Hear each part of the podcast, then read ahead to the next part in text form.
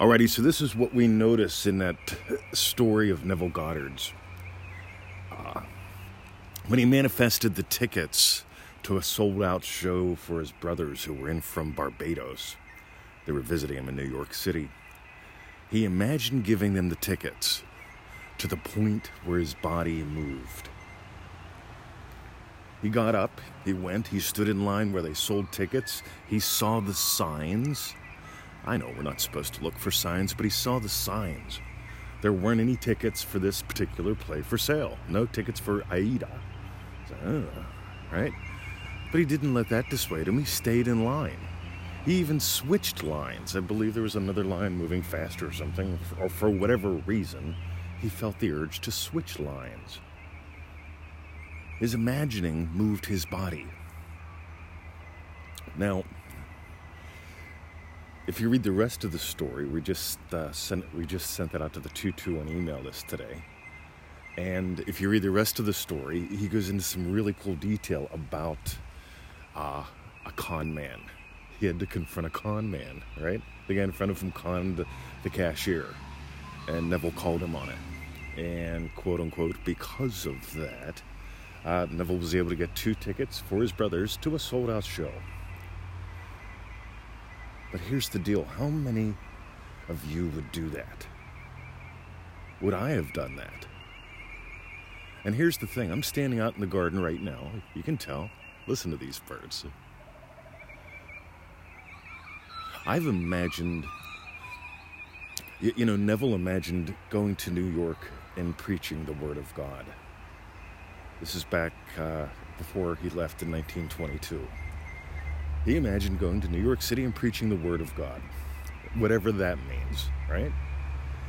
And he moved physically from Barbados to New York City. He got on a boat. Uh, I believe it was a boat. And he went to New York City. And then he got a job as a J.C. Penney elevator operator, right? He did a bunch of other things too but he got fired. Some things just didn't work out until he got on the stage. It wasn't until 1933 that he met Abdullah, and I'm not saying he was on stage before Abdullah. I don't know about that. I think it was after. Nah, maybe not. I'm not sure. This will be worth looking up. Uh, Neville Goddard trivia. so, meanwhile, you notice there's a pattern. I'm standing out in the garden. I've imagined something very similar to Neville's. I've imagined a mission with world with worldwide impact. In other words, I live for your emails. I live for seeing you guys watch the show. I live for the comments because I want more playtime and more playmates, which means more people in this world get to play. You see, Neville didn't imagine people learning what he was exploring. You get Neville was exploring, he taught from experience. You get that's what I do? That's why we have so many different calls and courses and the live event and stuff. I'm just sharing what how I play with this stuff now. And how I played with this stuff a year ago and how I played with this stuff for health, for money, for freedom to move around the world, to manifest a BMW and some puppies. And a lovely relationship with Victoria. Now, get how cool this is, guys. I had to actually uh, pick up one of the puppies. Somebody actually had to bring one of the puppies to us, Yasmin Maxwell. I actually went out and bought my car. And some people say, well, if you really manifested it, you would have gotten a new one and it would be free mysteriously in your driveway, delivered by 48 virgins. What would I do with 48 virgins? Meanwhile, back at the ranch, I, I, had the cash. I had attitude money to pay for a BMW. I paid less for that BMW than I paid for my brand new Chevy S10 pickup truck. Without a bumper or radio. I got a nice bimmer. Go figure. Perfect car for me. But I was moved by it. Here's the thing.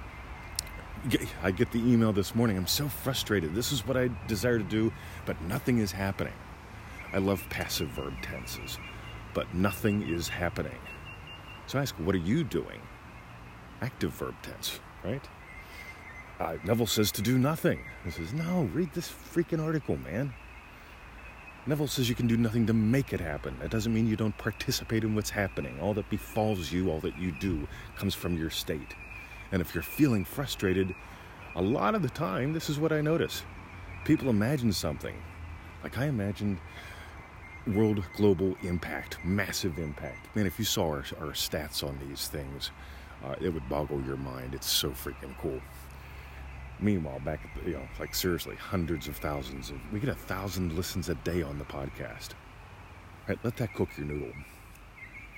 Meanwhile, back at the ranch, I also imagine podcasting. That's like a subset. I imagined this type of impact. I imagined podcasting. I've told you about this before. But I imagine podcasting to the point where I'm standing out in the garden right now, sharing this with you. You see, Neville didn't imagine teaching and then never getting on the stage. He waited a while, right?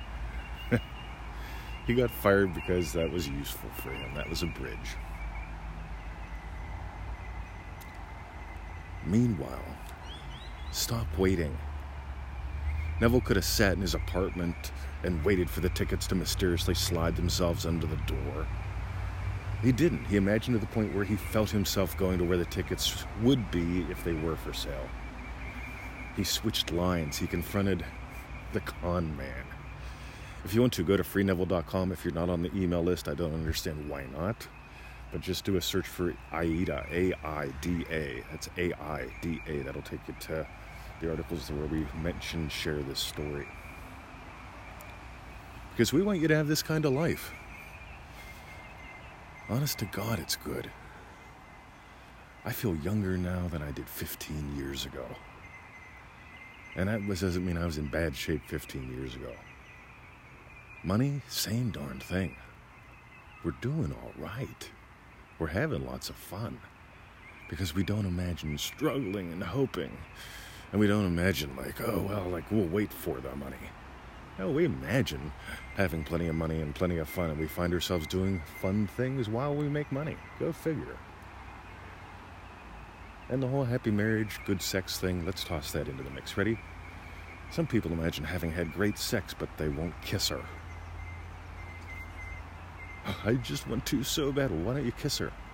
The reason you won't is because, and this is what I hear, well, because I'm afraid she'll shoot me down. So, okay, so you're in the state of having had great sex, and you're also in the state of she shot you down. How's that working for you? You can't serve two masters. Alrighty. If you got some gold, get some of those live call recordings, the Feel It Real Power Pack. I've talked about where those are. White Menu Bar is your friend on freeneville.com. Join us in Manifesting Mastery course. You will discover how fast you are. Uh, and uh, join us on the show, freeneville.com.